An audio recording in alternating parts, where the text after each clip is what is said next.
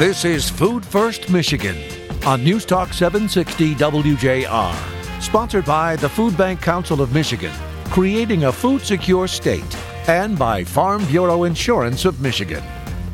Now, here are your hosts, Dr. Phil Knight and Jerry Brisson. Welcome back, and thanks for listening. Everything rises and falls on leadership. Not some things, not most things, everything. It's true, and if you've ever worked for a great leader or a poor one, you know it's true. The Food Bank Council is the state association, the trade association of the seven Feeding America food banks in Michigan. Today, we welcome to Food First our newest CEO of the Greater Lansing Food Bank. In Michelle's first 100 days, she has led through a work crisis associated with the UAW strike hosted the governor in her food bank, and closed on property that will usher in a new era for the Greater Lansing Food Bank. Michelle is with us today on the show, and I can't wait to learn more about the next 100 days has in store for this dynamic leader, who at her roots is a farm girl who grew up in the thumb. Join Jerry Brisson, Michelle Lantz, and me, Dr. Phil Knight, right here in just a moment.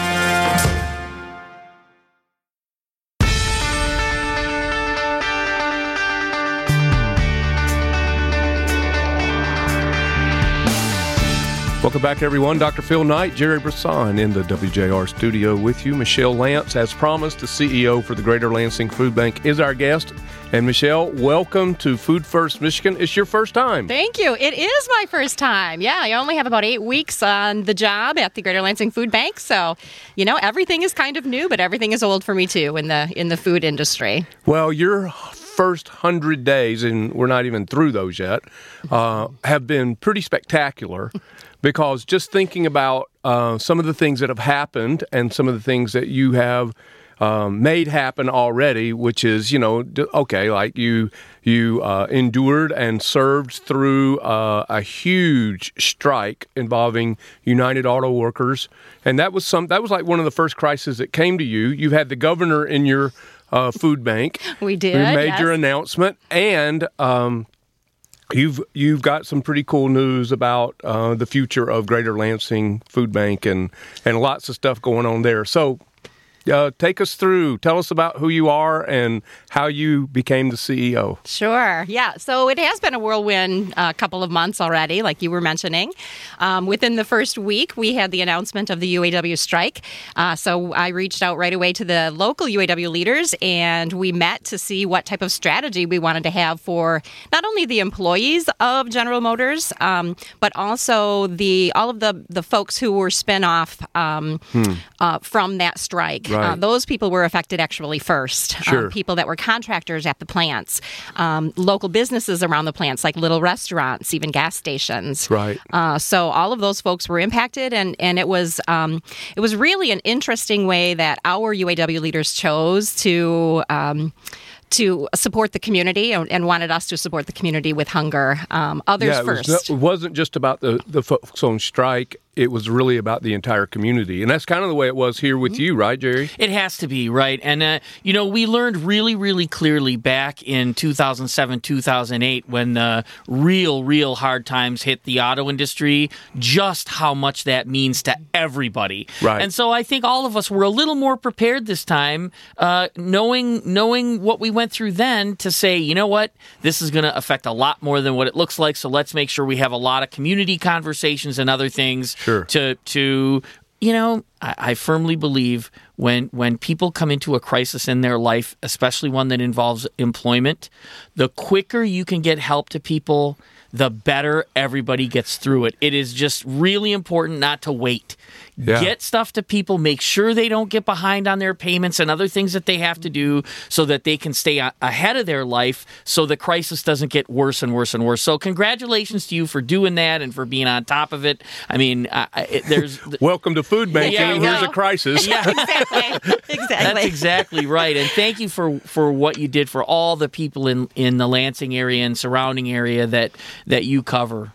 Thank you. Yeah. So, you know, my background being mostly in public relations um, and strategic planning, that was kind of right down my alley. Crises Right. were, you know, not unusual for me. And like you said, Jerry, the first step is always just to have those conversations and communicate with everyone involved. So that's what we did.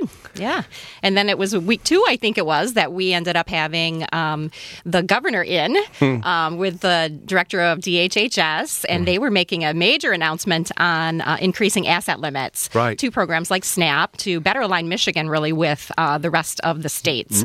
yeah. Um, so they wanted a great backdrop and called us and said, "Hey, could we use the food bank?" So sure, of course we're going to have Governor in. So. so I have a, I think I have an op-ed in the Greater Lansing uh, Journal today about that announcement. And you know, we look at it from a policy lens that says, does it help our food banks create food security? It's good policy.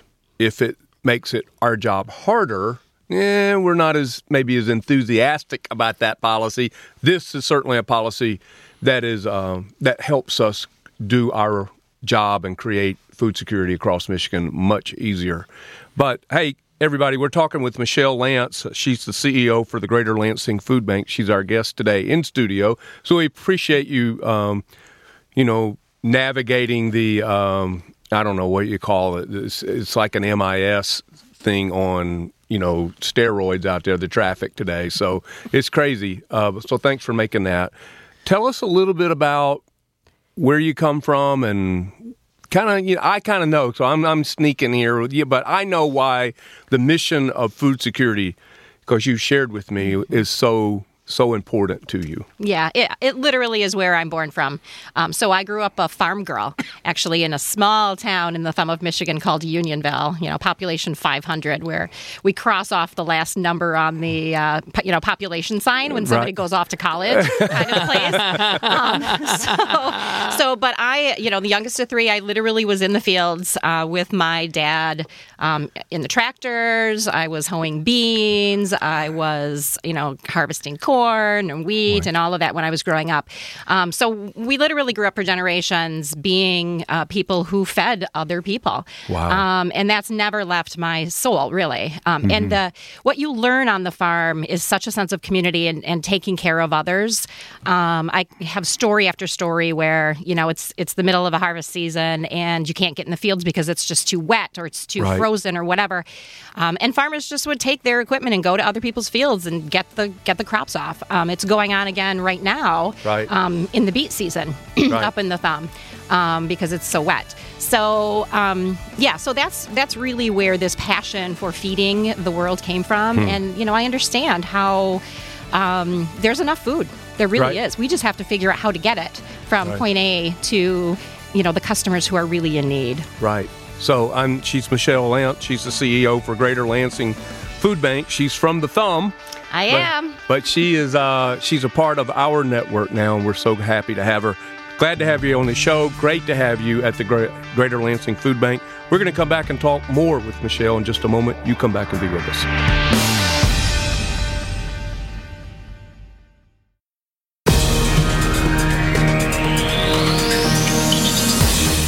Contact the Food Bank Council of Michigan at fbcmich.org. Now back to more Food First Michigan with Dr. Phil Knight and Jerry Brisson. Thanks for listening, everyone. We're back here in the WJR studio. Michelle Lantz, our guest today, CEO at the Greater Lansing Food Bank.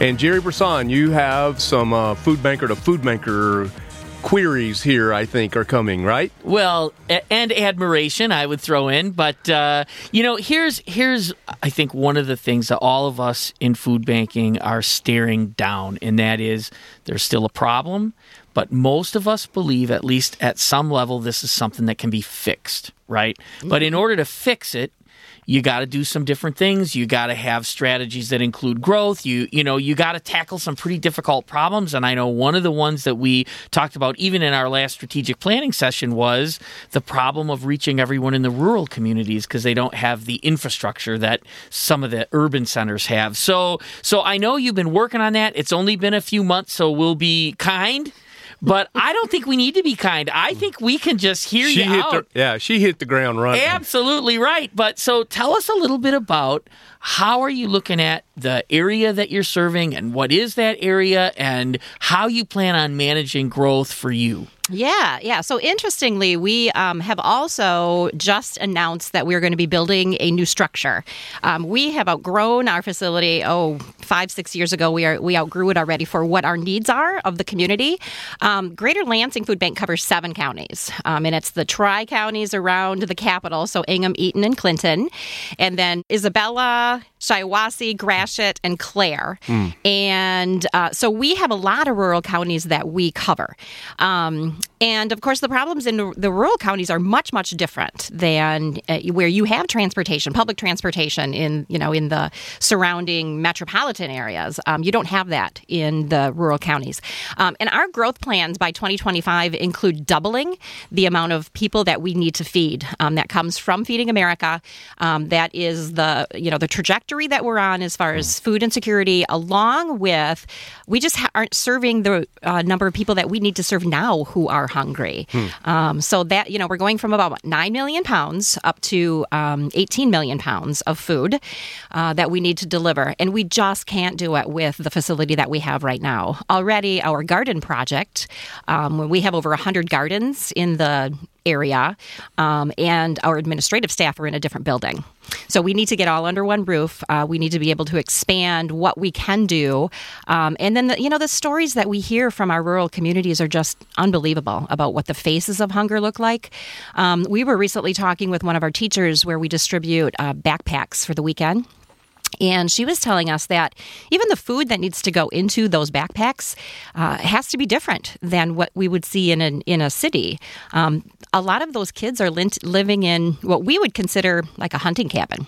There's no running water, there's no electricity.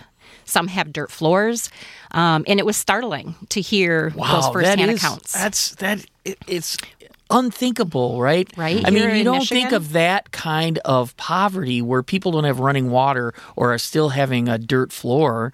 Uh, but here it is, right in front of us. You know, some mm-hmm. that's a big challenge. That's a big challenge. Yeah, it is, and we tend to think of uh, third world countries that way, right? And when you think of the malnutrition that happens in those third world nations, um, you know, if children don't have food we see the pictures of yeah. what that looks yeah. like on their bodies. Um, and we're facing some of that here right now. Uh, so that's the biggest challenge for us in the mid Michigan region right now is to reach into those smaller communities and figure out how to distribute food right to those folks. Um, because often they don't have transportation like what we think of as transportation, either, either a private vehicle or a vehicle that even works. So um, is Michelle, is some of the anchor institutions in those rural communities, like schools, like hospitals, is that part of the strategy for 2025? Yes, it actually has to be. Um, we all know that healthcare and food distribution is so right. critical nowadays. Um, those providers that are there know the needs of their patients better right. than anyone. Um, and the teachers who are there, or the administrators who are in the schools, are the ones who can help us reach those who are most in need. Um, so those are where the conversations conversations are happening right now right. in those communities. That's awesome. And are you finding some success too with the county governments or, you know, some of those other, you know, institutions that, you know, really should be part of the answer too, right? Because, you know, you talk about where people go for help and there's only so many options. Well, let's think about that for just a minute. I mean, you're really either part of this problem or you're part of the solution. It is I mean, I don't really know how you're going to separate it other than that. So if you're in and you're helping, like some of these anchor institutions, and I know Jerry, you've gotten help from some of your county commissioners in oh, your yeah. you know, oh, I yeah. mean even in Oakland County, didn't they just passed into their general budget about breakfast for everyone right. right? And yeah. so that was critical the the work with the county the in fact all of the counties and we only have five so you've got two more than we do but uh, all of the counties have been important to us in terms of looking at reach and and solving some of those difficult problems and and supporting the kind of policy initiatives that move things forward. I mean we have we have found that to be really important. So i mean again you know we'll we'll we'll make a shout out to all the counties you serve and say make sure to be on the bus because the yeah, bus is be coming. A part, be a part of the solution, That's not part right. of the problem. Yeah, that's right. That's right. It, in most cases, it's one of the first places that we reach out to to have the conversation, um, and even with our state reps, um, on all the legislators, because they know their constituents very, very well. Um, and in some of those communities, we do not yet. Um, it's a it's a newer. The four northern counties are a newer part of our organization. Um, we had two separate food banks in the area, and we merged about 15 years ago or so. 10, I guess, 10 years ago now. Um, and so we're still trying to, you know, trying to recreate the relationships that were there from the individual groups, um, and that's the first place to start. Yeah. And your predecessor, who used to be on our board, Joe Wald, um, was certainly a guy that that could took those two entities and galvanized them into one. And I think Joe has, you know, has done a really terrific job of that. And but I think when Joe said I, I did I did what I came to do, and he was. Um, I gracious enough or insightful enough. I don't I don't know exactly what the right word. He he knew when to leave and turn it over to someone who could help take it to the next level. Yes, and Joe was a great guy, you know, very well known in our Tri County area. Um, was very helpful to me as I transitioned on, and we still keep in touch weekly. Um, you know, I'm asking him questions about this or that, or who he knows in whatever community. Um, so he really did a great job merging those two organizations, and now we're ready to take that next step and say, okay, now it's time to grow. Um, Right. The new facility will be, ex- you know, extremely efficient. Uh, right now, you know, you kind of put a round peg in the square hole, or vice Right. versa, um, because the building is. Uh, was built in the 70s and not for a warehousing and distribution model, especially with food banking. Right. Um, so when we configure the new space, it will be based on what our growth plans are for each of our programs. Right. And those growth plans, Jerry, are are something that is not based on how big can we grow this organization. It's based on the need in the community. Right. Mm-hmm. And that's why the work that we've done statewide to understand what is the need. I mean, we talk about our typical questions, right? Who needs, Needs help? help? How, much, help do they need, and, for, how long? And you got to answer those questions before you can actually solve the problem. Right. Mm-hmm. That's right. She's Michelle Lantz. She's the CEO for the Greater Lansing Food Bank. And we're going to ask you to stay around for one more segment if you would. Jerry Brisson, Dr. Phil Knight here in the studio. We'll be back in just a moment.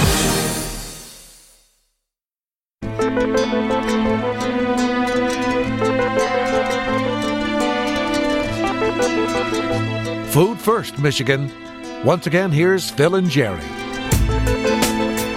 We're back. Thanks for listening, everyone. Jerry Brisson, Dr. Phil Knight here with our guest, Michelle Lantz, the CEO, new CEO, eight weeks in at the Greater Lansing Food Bank. And you served seven counties up through kind of like from the capital, kind of up north. Yes, Right? all the way up to Clare. Okay. Yep. Right. So, um, you food bankers are always um, innovating. I mean, you're always thinking about, and that's what leaders do, right? They ought to be two to three years ahead of everybody else. Now, the challenge is that y'all don't run off and leave the rest of us, but you know, you really are thinking about what's next. And I think maybe if you could just talk a little bit about what what what's so magical about 2025. You know, where does that come from? Yep. Well, part of it is uh, that it's five years out now, Mm-hmm. and you always want to be looking three to five years out. You know, you can look ten years, but we have no idea what things are going to happen economically or around the you know around Sure. the globe between now and then. So it's a nice point where you can still plan strategically um, and and still. Um, you know, have a safe bet that you're going to be able to implement those plans along the way. Right. Um, but for us, I guess the five-year plan uh, really does take start to take into account things that you know, Jerry, you've been working on for a little while now too, is partnerships uh, with healthcare. Um, partnerships with uh, very local communities um, to try and make an impact on people's lives one at a time. Um, healthcare, in particular, is something that's interesting to us in the mid Michigan area because we haven't really started to de- develop those partnerships yet.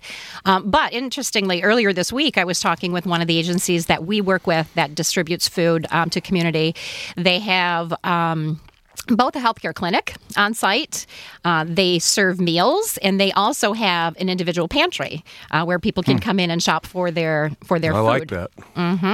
And so, um, my conversation with that CEO was, you know, how do we get the providers involved from your clinic in prescribing uh, certain foods for, especially folks with chronic conditions like diabetes? You know, it's National Diabetes Month right now, um, and that's kind of what what spurred this conversation. Um, so, we're going to be meeting and talking about, you know, how we take those next steps, um, what that can mean, and how we can measure those outcomes for those patients, um, because that could really be, you know, a- as a pilot, that could really be scaled up then to other communities. And of course, people are talking more and more about the social determinants of health. And and we know that the majority of our health isn't a result of health care services. it's a result of how we live our life. In fact, there was a, a recent article that said there's two counties right next to each other. This was in New York, actually, that if you lived in one county, your life expectancy was literally 20 years less mm. than if you were just one county over. Right. Mm-hmm. I mean, that's that kind of thing just blows your mind, right? Yeah. So yeah. so we know that healthcare is one fifth of the economy, and the the costs continue to go up. And part of the reason is because we haven't learned how to grapple with some of these more complex issues of our own behavior and what we put in our mouth, right? Well, we know when it comes to low income, it's even more challenging because the healthiest food isn't always the least expensive. And so for somebody who's on a really tight budget, one of the first things in their control is to reduce the cost of their uh, food budget. And of course, that can lead to behaviors that increase the likelihood for heart disease, diabetes, hypertension, and other issues that come from being overweight. You know, overweight and hungry, how does that work? Well, Right. it actually happens, and it happens a lot because cheaper food has calories that aren't the nutritious calories that you need to manage your life. So, you know, these are things we can work with healthcare. How much produce did we distribute last year through the food banks, doctor? Uh, over 80 million pounds 80 million pounds. out of 205 million pounds. So we know that we can help people have access to that food. And so these partnerships make so much sense when what we do is going to help the healthcare system do what they do. Yeah, absolutely. And you know, continuing the the system of partnerships too. You know, folks like Kroger um, that give so much back in produce and other uh, nutritious products, um, and and also some hard costs for us to be able to transport. We, you know, Kroger just did a um, a food truck for us that was a refrigerated food truck, so that we could actually take those produce um, or products and get them out to where they are needed.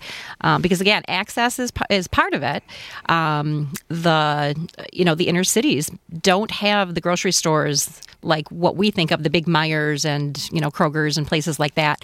Um, so getting food mobily to people who are in need to help with their chronic conditions um, or seniors who may not drive themselves anymore. Um, they're already on a fixed income. So if they're choosing between a medication for their chronic condition or uh, the food that they know they need to take with the prescription because it's on the bottle, take with food, um, you know, if they don't have uh, the access or we can't get the food to them, we know what their their quality of life is going to be like simply because of the food that they're eating or not. And we know there's champions all throughout healthcare who know this is an issue that needs to be solved. And so I know, Doctor, you were just at the Root Cause um, conference uh, where, where, you know, that is the topic. How do we really address these social determinants of health? And uh, and so it's pretty exciting, Michelle, what you're what you're putting together in the center of our state. I mean, it's it's either going to work for us all or it won't work for any of us. And we keep learning from each other and bringing these new partnerships to the table. And we know that's ultimately what we have to do. It's why the innovation is so important because the problem isn't solved. and if it's not solved, you got to do something different. Well, I think mm-hmm. too that there is a segment of the population that is housed within healthcare, particularly folks with chronic illnesses, that we may or may not be reaching through our traditional means of distribution and service. So this gives us access to a population that we may currently not have access to. And at the same time, I, I think what you guys are talking about I th- should be highlighted, and that's the quality of food that the food banks distribute. I mean, 40 years ago, any food would do, right? But we're way past that. I mean, you said the numbers. I mean, 80, 80 million pounds of fresh produce uh, out of 205 million pounds. And that really sets us up to be the right partner for healthcare, for education, in order to get the outcomes that they want. For parents, right? Oh, yeah. I mean, you know, and when we talk about one of the biggest things that food banks are brokers of, it's trust. And Yeah. we work with the people that need us and they know they can trust us to have what they need. And that's years of work. But now we can have conversations with people that help us understand what are the best things we can do to help. And that goes every way. And then we bring those conversations to the bigger partners that don't have the same relationships and things get better. And that's the joy, right? Yeah, it, it is. And even partnerships like United Dairy Industry of Michigan, with all of the milk that they are able to help get to um, the food banks, through the food banks, then out to you know people in the community. Um, we could not do our work without those types of partnerships. So it's on both ends. It's on the you know the source where we're where we're getting the food in, and it's also on how we're distributing the food out. Um, and our role as sort of that intermediary, I think, is so important right now. Um, just to to bridge the conversations between the two sides of the fence and you know make sure that we're we're doing what we can do um, to ensure people are healthy in Michigan. It's probably a good time to throw in a shout out to your team too. You've got team members who team. are awesome, who've been in our network for a long time, who are really helping to move this along and bringing a lot of strength and expertise and intelligence. And so we're really lucky to have them too. Yeah, it was so easy for me to walk into this role because of them. Uh, there are folks who have been on the team for you know 20 years, um, even pre-merger, and they know what they are doing, um, and they have amazing relationships with you know 150 agencies that receive food from us, uh, to government officials and school districts. Um, uh, so yeah, th- without them, you know, we could not be successful like Well, we are and right all now. the volunteers. I mean, there's so many volunteers as well. 3,000. We Yeah. have 3,000 volunteers a year, and the new facility will allow us to double the amount of volunteer space that we have uh, so that we can sort all that food, you know, get it packed either in backpacks or boxes or whatever's needed, um, and get more out the door. So that's going to help with our growth plans, too. So if you're in Lansing, you just heard it. Call out for to have you. volunteers. They're going to double the number they can have, and that means you. Yes, yes, it does. It does, and and, and or food. Uh, we have uh, you know more than 200 food um, drives going on right now because of the holidays coming up. Everyone wants to be you know grateful and thankful and give back. Um, so those are the ones we just know that are scheduled. But we would be happy to take any food if you have food drives at your business or churches. Uh, we can do that as well. That's great. Well, you heard it. There's the shout out right there. Food drives, volunteers. We can always use a, a little extra cash as well. So uh, Time. none of those are bad. Time, talent, and treasure. That's what it is. That's right. That's what it is. She's So- Michelle Lantz. She's the CEO for the Greater Lansing Food Bank. She's been our guest today. And so I'd say two things. One, Michelle, thanks for being here with us. And for everyone in the Greater Lansing area, watch out. Give us your website before you go. Sure, it's uh, you can type in Greater Lansing Food Bank or glfoodbank.org. There we go. glfoodbank.org. She's Michelle Lantz. She's our guest today. Jerry and I are back to wrap up this show in just a moment.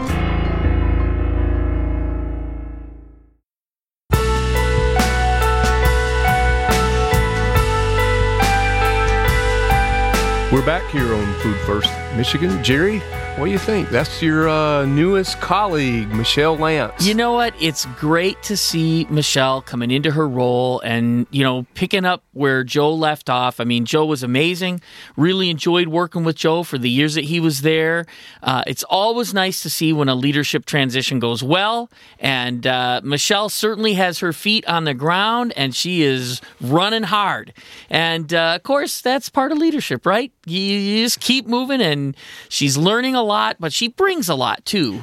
Yeah. Well, I like it from a leadership standpoint that she looked at her team. She saw I've got I've got some good teams for team members for where we're at right now, and I'm going to let them do their thing. So there was no ego involved in having to disrupt. Yeah. Just for the purpose of Yep.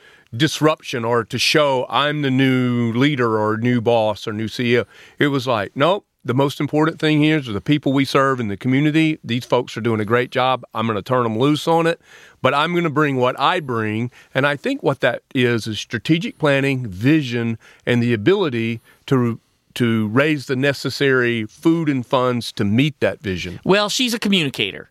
Yeah. And you got to have that if you're going to get support. I mean, so she clearly has that. And on another note, again, this is just kind of looking at food banking in Michigan. Uh, you know, we were an early adopter. Michigan was an early adopter of food banking. Mm-hmm. And, uh, and as a result, a lot of our facilities are very old. And they were built at a time when, before, you know, some of the modern thinking about just in time distribution and how you manage turns as opposed to inventory and, you know, all those kinds of things things you know, now we're seeing these new facilities. They're going to be more efficient. They're going to work better. They're going to enable us to be ready to solve the problem as we bring these new partners in who are going to help us uh, in in so many ways. So it's it's nice to see another leader willing to take on that challenge. It's it's a challenge to build a new facility. She's going to do it, and I have confidence in her.